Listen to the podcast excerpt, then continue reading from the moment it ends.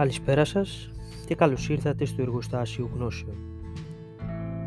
Στο σημερινό επεισόδιο θα μιλήσουμε για έναν σπουδαίο αυστριακό ποδοσφαιριστή και άνθρωπο, τον Ματίας Ζίντελαρ. Ο Ματίας Ζίντελαρ γεννήθηκε στο Κόσλοφ της Μοραβίας, στην τότε Αυστρο-Ουγγαρία, στις δέκα Φεβρουαρίου του χίλια εννιακόσια τρία. Ο μικρός Ματέι, όπως ήταν το όνομά του, σε ηλικία τριών ετών, μετακομίζει με την οικογένειά του στην περιοχή Φαβορίτερ της Βιέννης, στην οποία διέμεναν πολλοί Τσεχόφωνοι. Σε μικρή ηλικία άρχισε να παίζει ποδόσφαιρο στους δρόμους της Βιέννης, μεγαλώνοντας στο μέρος που μεγάλωσε επίσης ο μετέπειτα αυστριακός συμπαίκτης του, Γιώζεφ Μπίτσαν. Το χίλια εννιακόσια δεκαεπτά, κατά τον Πρώτο Παγκόσμιο Πόλεμο, ο πατέρας του πεθαίνει και ο Ματίας αναλαμβάνει την τύχη της οικογένειάς του. Ο σπουδαίος Αυστριακός έκανε διάφορες εργασίες μετά τον θάνατο του πατέρα του, καθώς λέγεται πως ήταν μαθητευόμενος μηχανικός, κλειδαράς, όπως και πολιτής αθλητικών ειδών. Έχοντας κλείσει τα δεκαπέντε του χρόνια, το χίλια εννιακόσια δεκαοκτώ, και αφού ήδη θεωρείται εξαιρετικός στις ντρίπλες και στα τελειώματα, προσεγγίζεται από έναν κυνηγό ταλέντων, ο οποίος τον οδηγεί στην ομάδα νέων της Χέρτα Βιέννης. Η προπόνηση και η σκληρή δουλειά μπαίνουν δυναμικά στην καθημερινότητα του νεαρού Ματίας, ο οποίος το χίλια εννιακόσια είκοσι ανεβαίνει στην πρώτη ομάδα. Παρόλο που σωματικά φαινόταν να υστερεί λόγω του μικρού βάρους του, αυτό σε συνδυασμό με το ταλέντο και την τεχνική του, του επέτρεψαν, σύμφωνα με τους ειδικούς, να αποφύγει και να τριπλάρει κατά βούληση τους αντιπάλους του, στριμώχνοντας με ανησυχητική ευκολία τις αντίπαλες άμυνες. Αυτά τα χαρακτηριστικά τον κάνουν να αποκτήσει το παρατσούκλι «Ντερ παπια γίνε», που θα πει ο χάρτινος άνθρωπος. Οι ηθήνοντες της Χέρτα Βιέννης είχαν πετύχει διάνα. Ο Ματίας Ζίντελαρ ξεδιπλώνει τις αρετές του στο χορτάρι, αποτελώντας ένα ιδιαίτερα σημαντικό κομμάτι για την ομάδα της Χέρτα Βιέννης.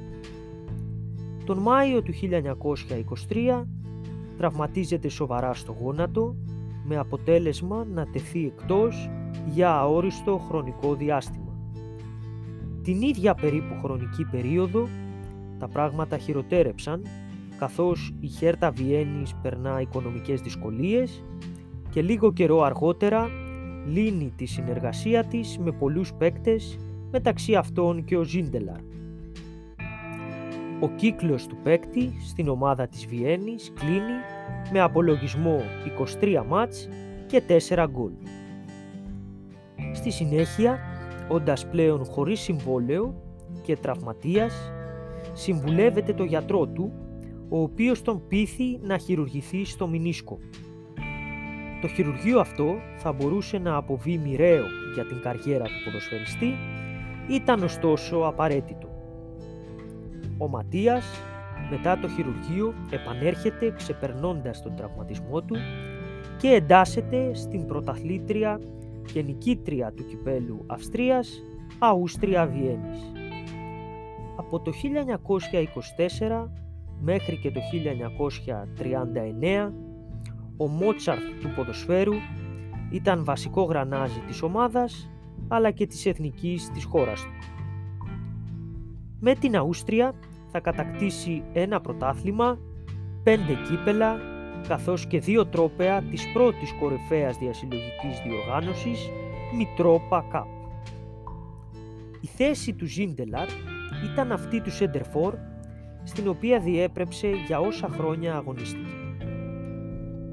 Σε επτακόσιους τρεις αγώνες, με τη φανέλα της Αούστρια-Βιέννης, σκόραρε εξακόσιες φορές.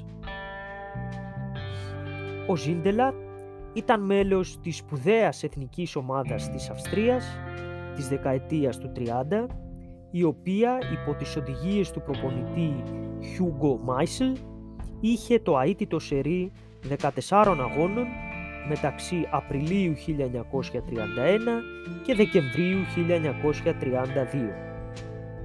Η ομάδα αυτή ονομάστηκε Wunderteam, δηλαδή η ομάδα θαύμα, λόγω των επιτυχιών αλλά και της πλειάδας ποιοτικών παικτών στο ρόστερ της. Στο παγκόσμιο κύπελο του χίλια εννιακόσια τριάντα τέσσερα στην Ιταλία, ο Ματίας Ζίντελαρ ήταν αρχηγός της Εθνικής Αυστρίας.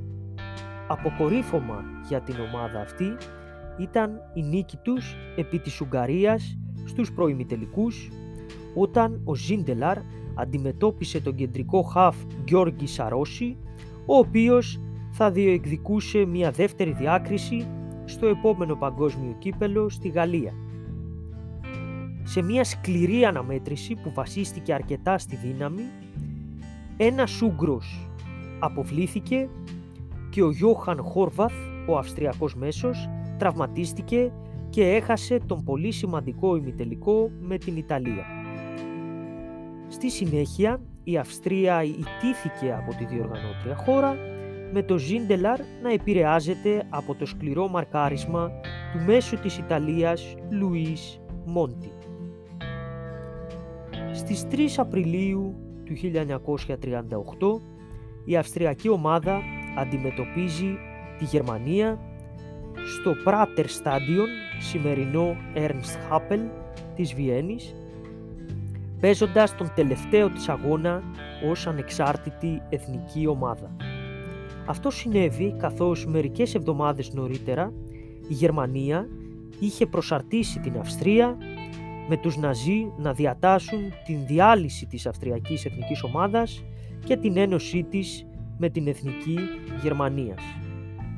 Οι Ναζί ετοίμασαν μια μεγάλη γιορτή για τον συγκεκριμένο αγώνα ποδοσφαίρου, καθώς ήταν το λεγόμενο παιχνίδι της Ένωσης των δύο εθνικών ομάδων σε μία. Όπως έλεγαν τότε οι Γερμανοί, η Αυστρία επιστρέφει στο Ράιχ. Η ομάδα της Εθνικής Αυστρίας ικανοποίησε την επιθυμία του αρχηγού της, του Ματίας Ζίντελαρ, φορώντας εμφανίσεις σε άσπρο και κόκκινο χρώμα, αντί του παραδοσιακού άσπρου και μαύρου χρώματος των εμφανίσεών τους. Η Εθνική Αυστρίας, κατά τη διάρκεια του αγώνα, αδικήθηκε ιδιαίτερα, χάνοντας παίκτες με τρόπο που φαινόταν εσκεμμένος. Παρ' όλα αυτά, η Αυστρία θα κερδίσει το μάτς με δύο μηδέν, χάρη στα γκολ των Ματίας Ζίντελαρ και Κάρλ Σέστα. Στους σαράντα τρεις αγώνες που έπαιξε ο Ζίντελαρ, η Αυστρία είχε συνολικό ρεκόρ είκοσι πέντε νίκες, έντεκα ισοπαλίες και επτά ήττες. Ο Ματίας Ζίντελαρ, πάντα πιστός στα ιδεώδη και στη χώρα του, δεν επιθυμούσε να παίξει με την εθνική ομάδα της Γερμανίας, βρίσκοντας διάφορες δικαιολογίες. Έλεγε μεταξύ άλλων στους ηθήνοντες των Ναζί πως πλέον είναι σε μεγάλη ηλικία, τριάντα πέντε ετών τότε, ή ότι είναι τραυματίας και γι' αυτό το λόγο δεν μπορεί να αγωνιστεί. Ο σύλλογος της Αούστρια-Βιέννης, για τον οποίο αγωνιζόταν ο Ζίντελαρ, δεν τον χρησιμοποιούσε σε αγώνες και για να βγάλει τα προς το συν, ο Ματίας ανοίγει μία καφετέρια. Στις εικοστή τρίτη Ιανουαρίου του χίλια εννιακόσια τριάντα εννέα, ο Ζίντελαρ και η κοπέλα του Καμίλα Καστανιόλα βρέθηκαν νεκροί στο διαμέρισμα που μοιράζονταν στη Βιέννη. Η επίσημη ετυμηγορία ανέφερε ως αιτία θανάτου και των δύο τη δηλητηρίαση από διοξίδιο του άνθρακα. Πολλά έχουν ακουστεί και γραφτεί από τότε σχετικά με το θάνατό τους. Ο αυστριακός συγγραφέας Φρίντριχ Τόμπετ αφιέρωσε αργότερα το ποίημα για το θάνατο ενός ποδοσφαιριστή στον Ματίας Ζίντελαρ. Το ποίημα αυτό υπενήσεται ότι ο Ματίας με την κοπέλα του αυτοκτόνησαν, μη αντέχοντας την προσάρτηση της Αυστρίας από την ναζιστική Γερμανία. Σε άλλες πηγές έχει αναφερθεί πως ο θάνατός τους ενδέχεται να προέρχεται από ελαττωματική καμινάδα. Ένας γείτονας του Ζίντελαρ, λίγες μέρες πριν το θάνατο των δύο ανθρώπων, είχε αναφέρει πως είχε δει μία ελαττωματική καμινάδα χωρίς να έχει προσδιοριστεί το οίκημα στο οποίο υπήρχε το εν λόγω πρόβλημα. Παρ' όλα αυτά, σε ένα ντοκιμαντέρ της δεκαετίας του δύο χιλιάδες, το οποίο προβλήθηκε στο μπι μπι σι, ο Έγκον Ούλμπριχ, ένας πολύ κοντινός φίλος του Ζίντελαρ, δήλωσε ότι ένας τοπικός αξιωματούχος δωροδοκήθηκε για να καταγράψει τον θάνατο του φίλου του ως ατύχημα, γεγονός που εξασφάλιζε ότι θα λάβει μια κρατική κηδεία. Τι εννοούμε με αυτό? Οι νόμοι των Ναζί έλεγαν πως αν ένα άτομο έχει αυτοκτονήσει ή δολοφονηθεί, δεν μπορεί να κυδευτεί με τιμές. Έπρεπε λοιπόν να γίνει κάτι ώστε να εξαφανιστούν τα στοιχεία τα οποία θα οδηγούσαν σε δολοφονική ενέργεια, σύμφωνα με όσα δήλωσε ο Ούλμπριχ. Άλλοι πάλι ενισχύουν τα λεγόμενα του Ούλμπριχ, λέγοντας πως ο Ματίας Ζίντελαρ δολοφονήθηκε από τους Ναζί λόγω της αντίθεσής του στην προσάρτηση της Αυστρίας από την ναζιστική Γερμανία. Με στοιχεία τα οποία έχουν έρθει στο φως της δημοσιότητας, η ναζιστική μυστική αστυνομία, η διαβόητη Γκεστάπο, είχε φάκελο για τον Ζίντελαρ και παρακολουθούσε την επιχείρησή του. Ο Ματίας Ζίντελαρ ψηφίστηκε ο καλύτερος αυστριακός ποδοσφαιριστής του εικοστού αιώνα σε ψηφοφορία του χίλια εννιακόσια ενενήντα εννέα από τη Διεθνή Ομοσπονδία Ιστορίας και Στατιστικής Ποδοσφαίρου και ονομάστηκε αθλητής του αιώνα στην Αυστρία. Ο Ζίντελαρ ήταν ένας μεγάλος αθλητής, ένας άνθρωπος σύμβολο κατά τον Ναζί που θα μείνει στην ιστορία για το ταλέντο, το ήθος και τον ακέραιο χαρακτήρα του. Αυτός ήταν ο Μότσαρτ του αυστριακού ποδοσφαίρου. Άλλο ένα επεισόδιο, αγαπητοί φίλοι, έφτασε στο τέλος του. Μείνετε συντονισμένοι, ακολουθούν και άλλα θέματα πολύ ενδιαφέροντα ποικίλης θεματολογίας. Να είστε καλά.